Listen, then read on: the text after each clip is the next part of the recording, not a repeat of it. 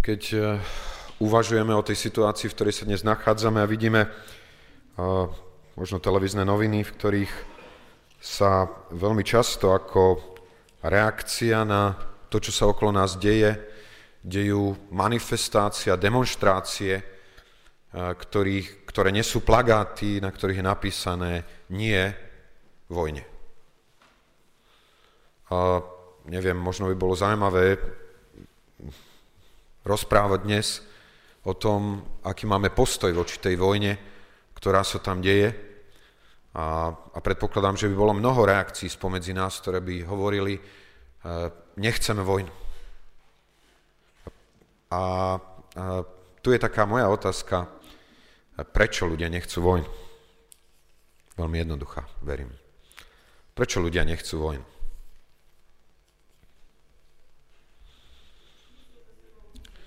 Nesie so sebou bolesť, zranenie a stratu mnohých hodnot a smrť. Je to prirodzené, že, že ako ľudia túžime potom, aby tu bol pokoj, aby, aby tu nebola vojna. A tak som si kládol, keď som hľadal súvislosť medzi tým, čo dneska by som chcel povedať, a medzi, medzi tým dianím, ktoré dneska vo svete beží, a tak som sa musel pýtať, či v duchovnom slova zmysle nie sú niekedy kresťania v demonstrácii hovoriaci nechceme vojnu a pritom to, čo hovorí Božie slovo, je, že či chceme alebo nechceme, ako Boží ľudia sme dnes vo, vo vojne. Súhlasíte so mnou? Ja, ja viem, že sa to ťažko pripúšťa, ale Božie slovo o tom hovorí a my si budeme čítať text Božieho slova, ktorý hovorí o tom, že sme vo vojnovom stave. A že nutnosť tohoto vojnového stavu proste je tu okolo nás. Takže prečítajme si z 2. Korintianom 10. kapitolu, budeme čítať 1. a 6. verš. Ja som bol inšpirovaný veľmi silne slovom brata Juka Otmara pred nejakým časom a a chcel by som tiež pripojiť ku tomuto textu niekoľko myšlienok, pretože som presvedčený, že táto výzva tohoto slova je nesmierne vážna. Druhá epištola Korintianom, 10. kapitola, budeme čítať prvý až šiestý verš. Z úcty k Božiemu slovu povstaneme. Pred čítaním tohoto slova sa stíšime v modlitbe. Pane, ďakujeme Ti za to, že smieme poznávať, že nemá význam ísť niekomu inému okrem Teba, lebo Ty máš slova väčšného života. Ty si ten tvorca, autor tohoto života, Ty poznáš detailne všetky skutočnosti a okolnosti života, ktoré aj my dnes prežívame. Tak ťa prosíme, daj nám v týchto zlých a ťažkých dobách rozoznať naše miesto, rozoznať boj, v ktorom stojíme a byť tými, ktorí počujú Tvoje volanie do tej duchovnej bitky a stanú sa účastníkmi tejto bitky s vedomím, že Ty si ich silou, že Ty si ich nádejou. Pane, prosíme, svojim svetým duchom konaj medzi nami. Amen. Takže od prvého verša ale sám ja, Pavel, vás prosím krotkou tichosťou a prívetivosťou Krista, ktorý som, ako hovoria, do tvári pokorný medzi vami, ale neprítomný smelý voči vám. Ale vás prosím, že by som sa prítomný nemusel osmeliť v seba dôvere, v ktorej myslím odvážiť sa na niektorých, ktorí myslia o nás, ako čo by sme chodili podľa tela. Lebo pravda, chodíme v tele, ale nevojujeme podľa tela lebo zbranie nášho bojovania nie sú telesné, ale mocné Bohu na borenie pevnosti, ktorý boríme úmysly a každú vysokosť, ktorá sa povyšuje proti známosti Božej a zajímame v plen každú mysel do poslušnosti Krista. Hotový súd spomstiť každý neposluch, keď sa naplní vaša poslušnosť. Toľko slov písma.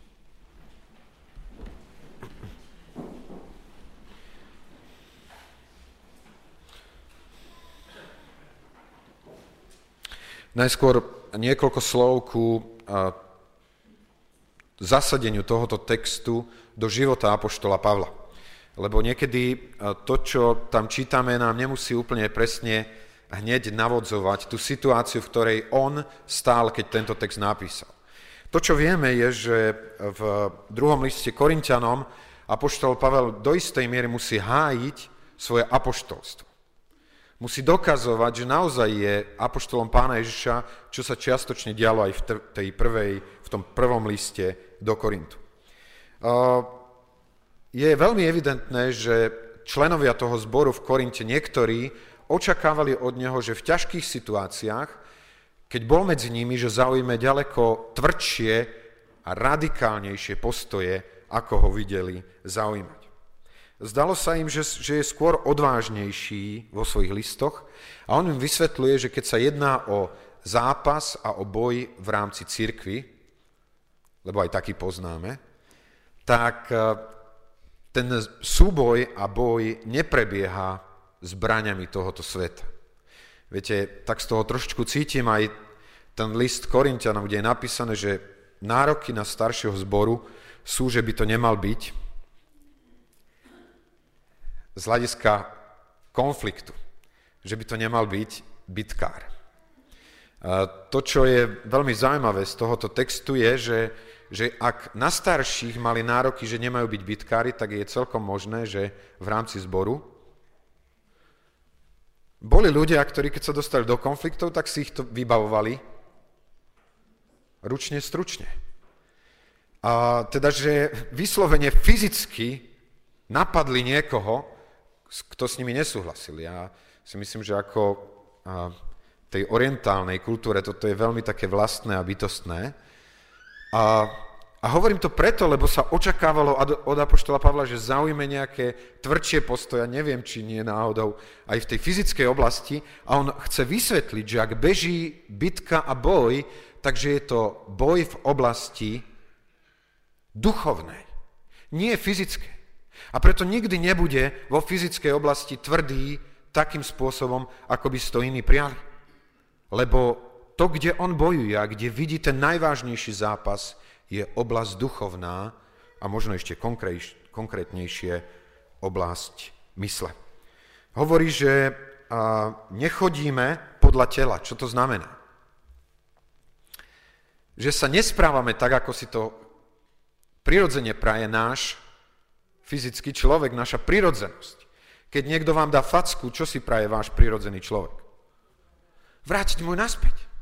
A on hovorí, my nechodíme podľa tela, to znamená, nekonáme prirodzene naspäť, keď aj sme zranení a keď aj prežijeme určitú bolesť. Ale na druhej strane hovorí iste e, v tom, v tom treťom verši, pravda, chodíme, chodíme v tele. Čo to znamená? Že keď prežijeme nejaké, nejaký útok, nejaké napadnutie, tak nás to, tak nás to boli. Chodíme v tele, nie sme, nie sme neomilní, nezraniteľní, máme svoje limitácie, sme normálni, smrteľní ľudia. Ale to, že nechodíme podľa tela, vidieť v oblasti, keď dojde ku zápasu, nepoužívame zbrane, ktoré sú fyzické, nepoužívame tanky, meče, kopie, samopaly, ale čo uvádza Apoštol Pavel vo 4. verši je, že zbranie nášho bojovania nie sú telesné, ale mocné Božie zbranie. O čo ide v tomto duchovnom boji, a, ktorý tu Apoštol Pavel popisuje? O čo ide? Skúste si pozrieť ten text a nájsť, o čo ide v tomto boji.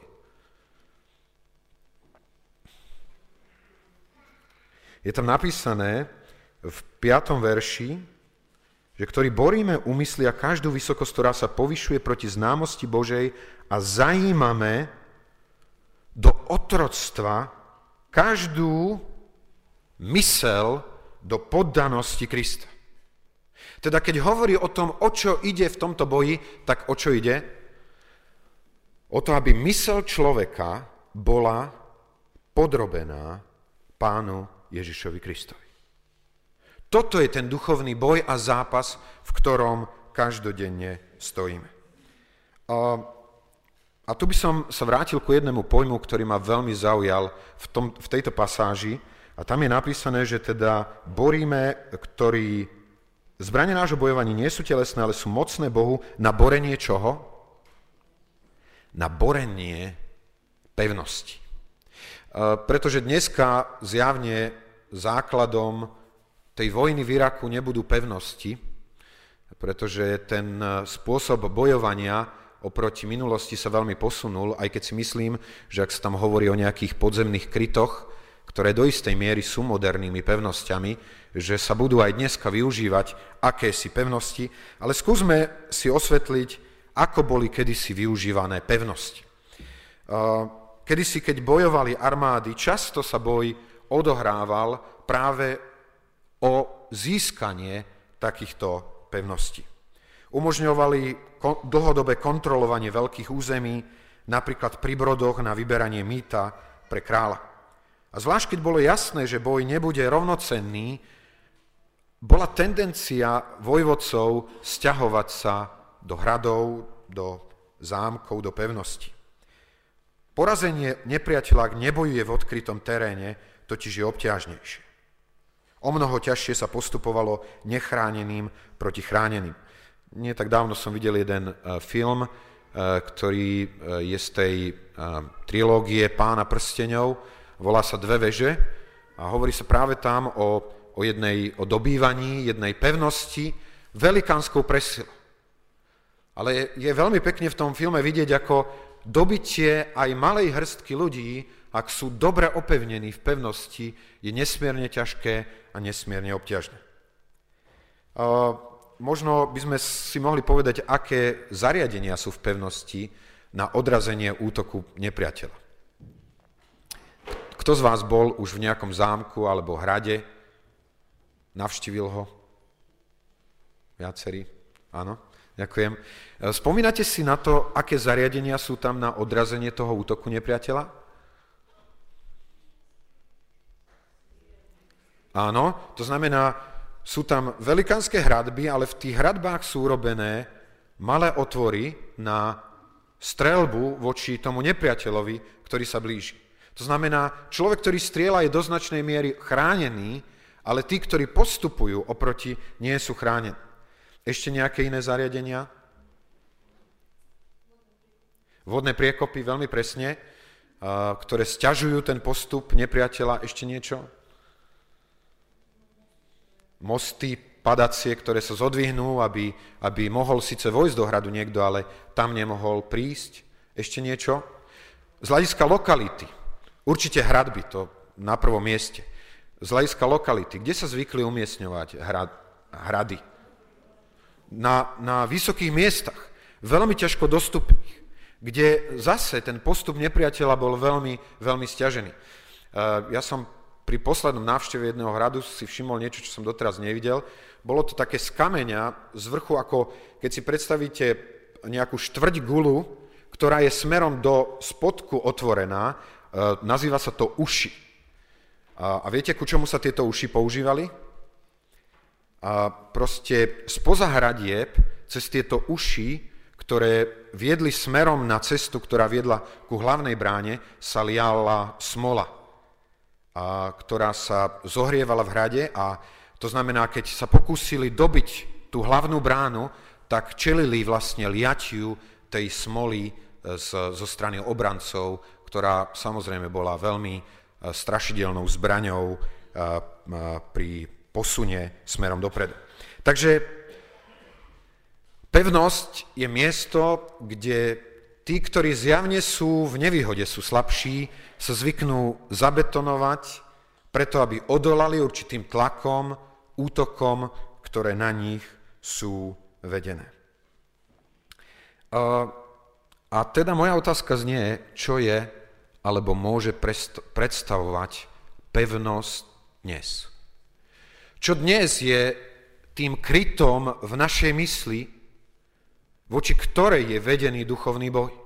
Čo dnes sú pevnosti v životoch ľudí, z ktorých je nutné ľudí vyviesť, vyslobodiť, ak majú naozaj byť slobodnými. dá sa vyrozumievať zo slov Apoštola Pavla, e, kde hovorí, že sú tie naše zbranie mocné na borenie pevností, ktorý boríme čo? Ktorý boríme úmysly a každú vysokosť, ktorá sa povyšuje proti známosti Božej. Dá sa teda z toho rozumieť, to slovo úmysly, namyslenosť, alebo iný preklad mudrovania, rozumové úvahy, domýšľavosť, dôvody, úvahy, dedukcie. Ako môžu byť naše dedukcie, naše úvahy pevnosťou? Ako môžu byť miestom, ktoré je nesmierne nebezpečné z hľadiska tých božích záujmov a strategických záujmov? Verím, že súhlasíte so mnou, že spôsob premýšľania je niečím nesmierne silným a pevným. V podstate to, ako ľudia dnes rozmýšľajú, do značnej miery ovplyvní, ako budú konať, ako si budú počínať. Ide o pozície duchovné, o pozície stavu mysle a presvedčení viery. Pretože rozhodujúce je, čomu a komu veríš. Ako a kedy sa začína budovanie takej pevnosti v mysli. A tu vychádzam z niečoho, čo vidím a urobím z toho svoj vlastný uzáver. Už ako malé deti uh, máme svoje pevnosti v určitom slova zmysle. Pretože sa pozeráme na život okolo nás a vytvárame si svoje presvedčenia o živote, ktorý žijeme. Budovanie pevnosti môže začať cez postoje, ktoré som videl v rodine a ktoré som si nejakým spôsobom preložil. A každou životnou situáciou, kde sa udeje niečo podobného, sa táto pevnosť v mojej mysli spevňuje a potvrdzuje. Napríklad skúsme rozmýšľať nad tým, ako v duchovnej oblasti nás môže zasiahnuť to, že sme vyrastali v rodine, kde kritika a pochvala boli v takom pomere, ako som to počul viacerých ľudí hovoriť, keď som sa ich pýtal, keď by ste mali svojich rodičov hodnotiť a povedať im, koľko vás chválili a koľko vás kritizovali. Koľko by ste dali ten pomer? To znamená, kritizovali a niektorí ľudia povedia 90%. 95% toho, čo som počul z úst mojich rodičov na mňa, bola, bola kritika. Bolo odmietnutie. Bolo danie vedomia, že nie som dostatočný a že to, čo robím, je príliš slabé a nedokonalé. A len 5% alebo 10% bolo povzbudenie, bolo podoprenie. Potom človek môže získať presvedčenie, ktoré sa stane pevnosťou v jeho hlave, že totiž som príjmaný a mám cenu len vtedy, keď to, čo robím, je dokonalé.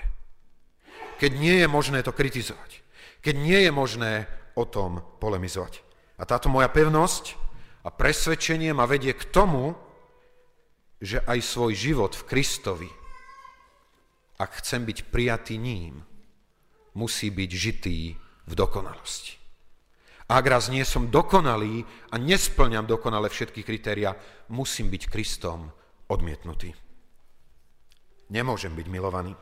Mnohokrát takou pevnosťou sa pre niektoré deti stáva život s ich fyzickým otcom.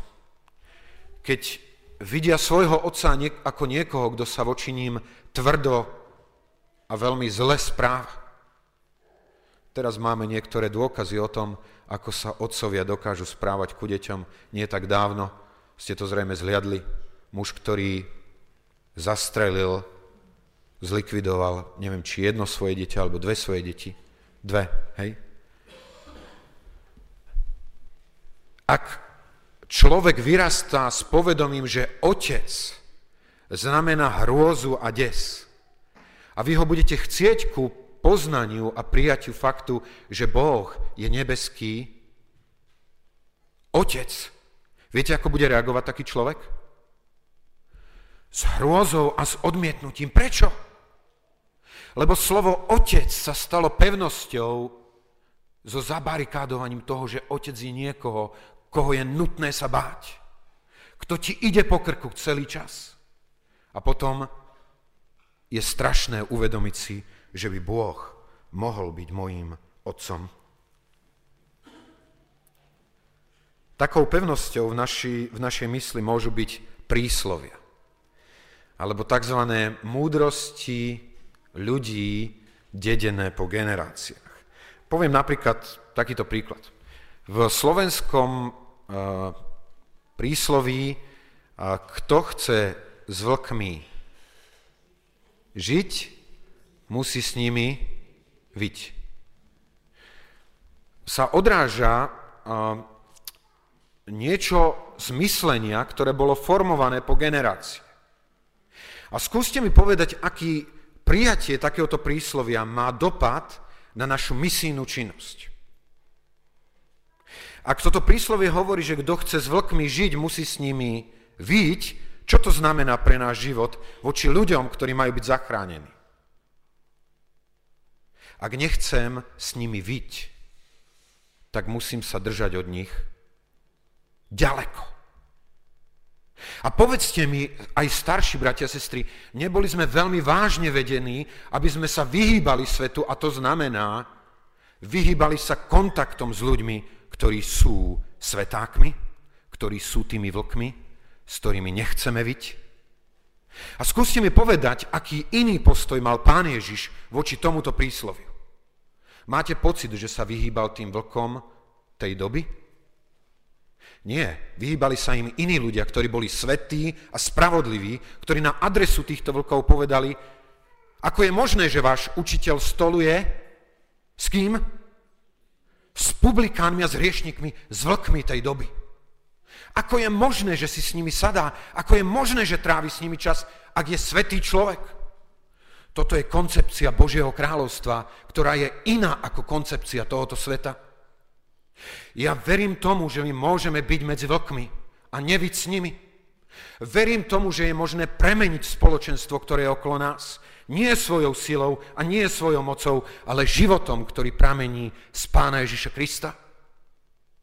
To nie je život izolácie, to je život vydania sa a smerovania.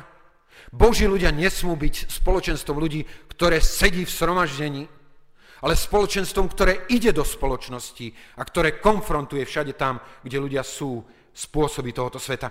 Viete, možno niekto to povedal tak, že ako dnes nájsť čas pre zborovú prácu.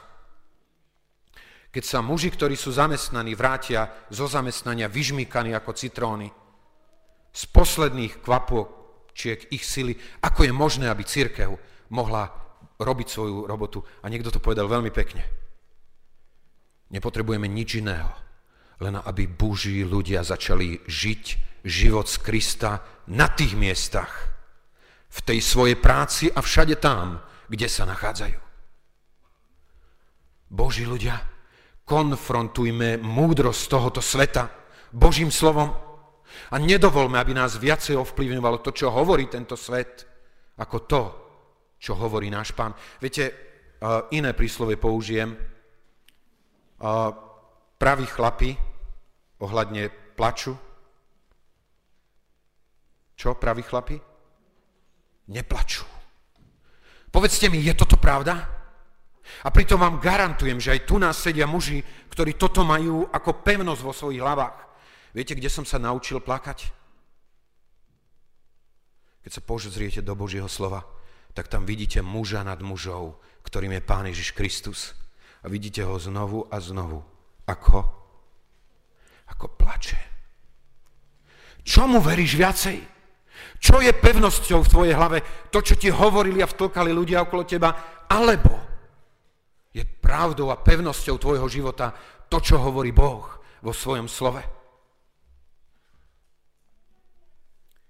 Viete, to, čo nás poznamenáva, sú trendy našej doby.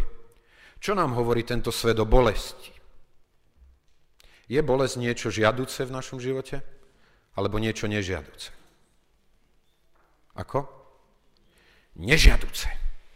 Bolesť je treba odstrániť za každú cenu. A viete, dokonca dneska sme už našli aj taký spôsob, že radšej zoberieme život, ako by sme dovolili bolesť. Môj drahý, ale toto môže byť aj pevnosťou v našich hlavách. Že si povieme, chcem byť preč od bolesti za každú cenu. A viete, ako sa to potom prejavuje? Keď Boží ľudia na svojich pracoviskách majú byť svetlom, tak sú radšej vlažný ako vlažná voda. Aby nevyčnievali z aby zapadli pomedzi ostatných a nemuseli prežívať konfrontácie a strety s ľuďmi, ktorých životný štýl, ktorých presvedčenia sú iné. Viete, do takejto atmosféry je úžasný, úžasná medicína, Božie slovo, keď v 12. kapitole, len o e, dve kapitoly neskôr, hovorí apoštol Pavel o svojich koničkoch, o svojich záľubách. Pozrite si v 12. kapitole ten 10. verš. Tam hovorí apoštol Pavel nové evanielium pre ľudí dnešného moderného sveta.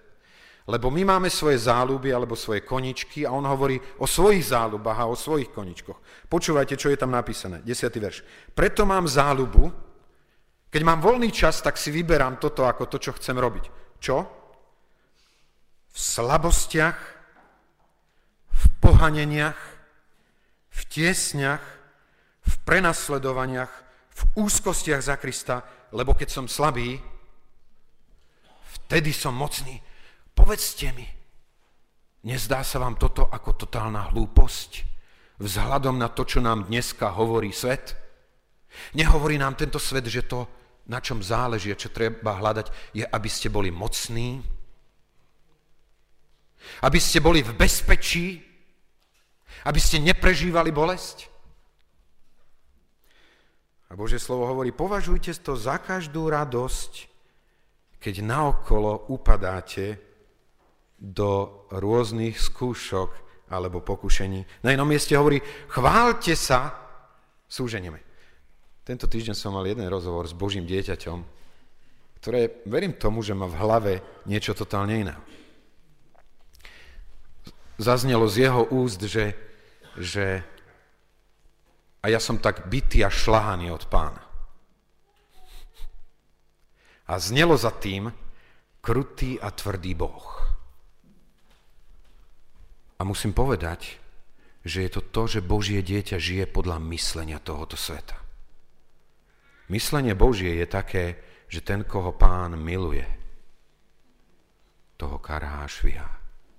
Toho, koho príjma za syna a toho, pre ktorého život má veľmi jedinečné zámery. Darmo si čítam, že Boh miloval svet a teda aj mňa, keď roky rokúce som počul v škole od mojich vrstovníkov, že nie som hodný lásky. Keď sa delili deti do skupín, bol som vyberaný ako posledný, mám pocit, že nie som hodný ani Božej lásky. Toto isté platí o spoločenstve, platí o vzťahu ku bratom a sestrám.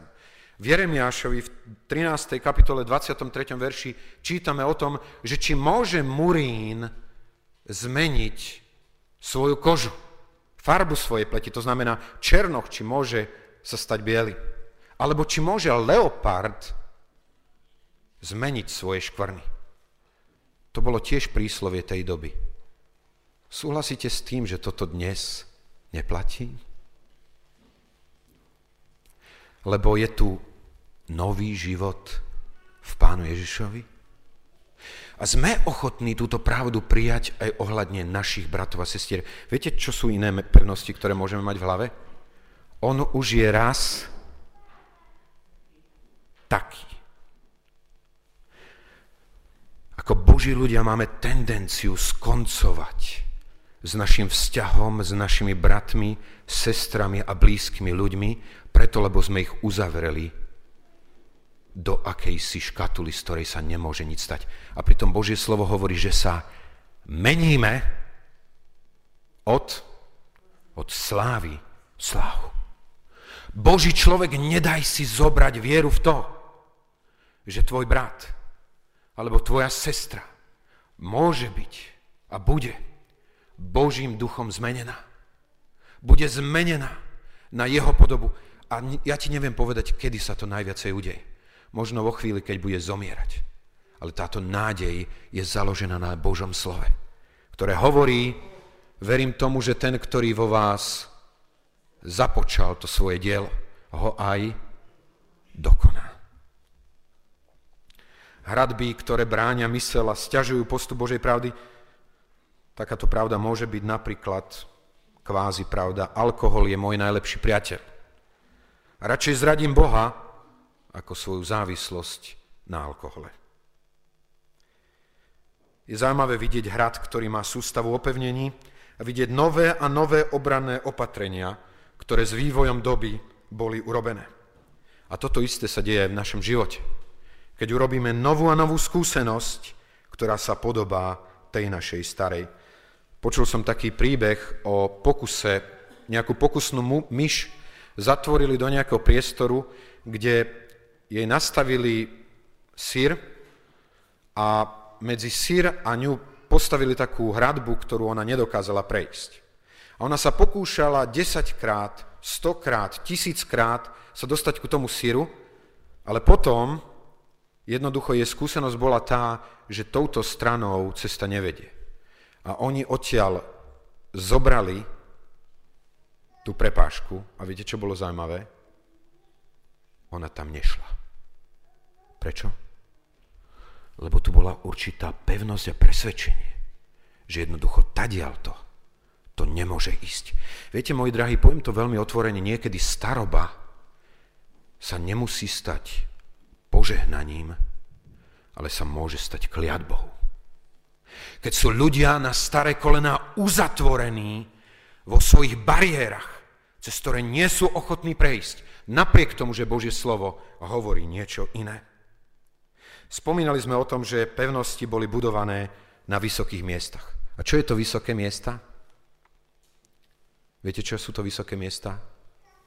To je naša namyslenosť. To je naše presvedčenie, že keď ja to raz takto viem, tak to tak musí byť.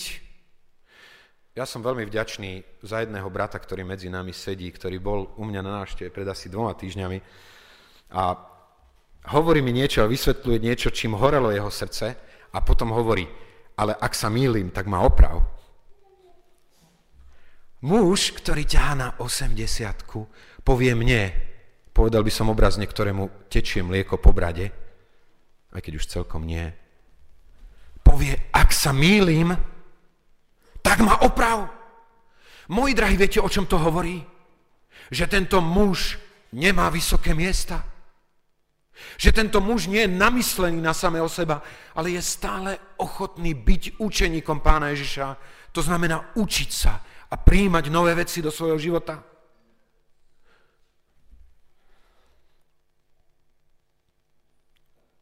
Aj zakorenené predstavy sa dajú zmeniť u človeka, ktorý je ochotný sa podrobiť Božím mocným zbraniam, ktorým je Božie slovo.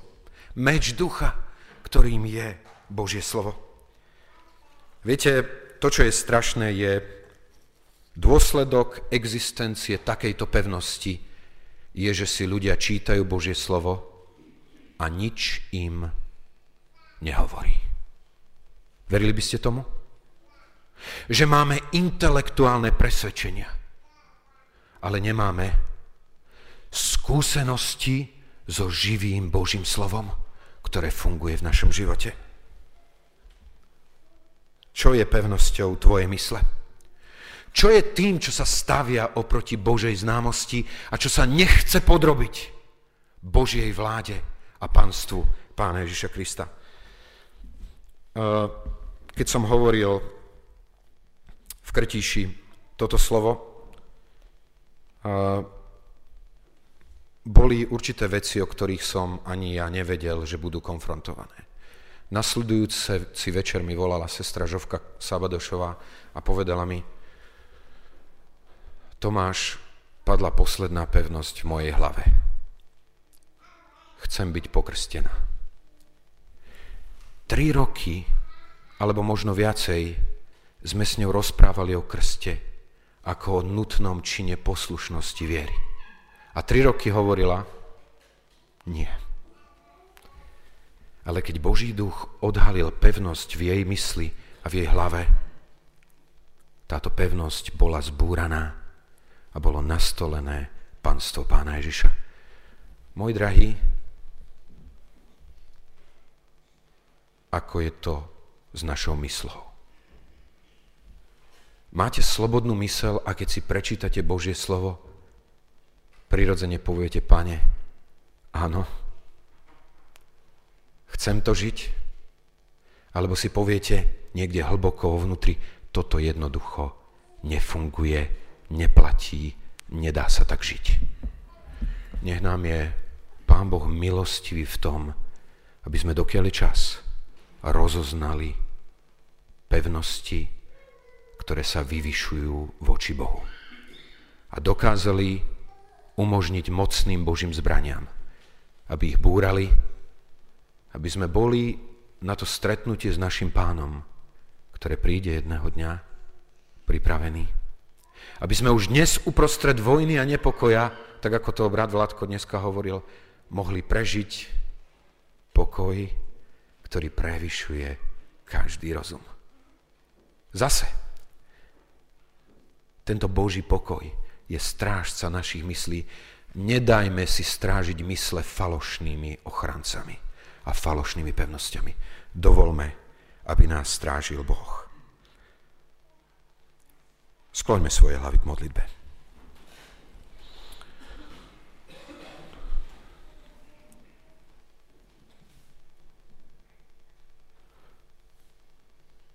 Pane Ježišu, drahý, Ďakujem za to, že si nám odhalila, odhaluješ realitu duchovného boja, ktorého sme účastnými, či už to chceme alebo nie. Pane, ďakujeme za to, že nám ukazuješ na to, ako je Satan šikovný v budovaní pevností v našich hlavách, ktoré sa protivia Tvojmu slovu, Tvojej pravde, Tvojmu duchu. Pane, tak ťa veľmi chcem prosiť o to, aby si vo svojej milosti neprestal používať svoje mocné zbranie pre rozbíjanie týchto pevností v našich hlavách. Pane, prosím o to, aby si aj vo mne ďalej odhaloval veci, ktoré sa protivia Tebe a Tvojmu duchu. Prosím, aby si aj so mnou ďalej konal to svoje dielo oslobodzovania, preto aby som slobodne mohol stáť v Tvojich službách. Pane, ďakujeme za to, že si nám poslal svojho ducha, ktorý je najlepším učiteľom. A tak prosíme, konaj ním v našom živote, aj v tejto oblasti, podľa svojich zámerov, podľa svojich plánov. O to veľmi prosíme. Nebeský Otče, v mene a v zásluhách Pána Ježiša Krista. Amen.